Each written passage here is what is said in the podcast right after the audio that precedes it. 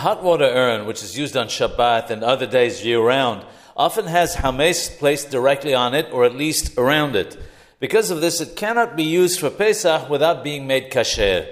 Hacham ben Sion Abba Shaul alav shalom writes that an urn that never had any bread or other hames placed on it throughout the year does not require harala, purging in hot water.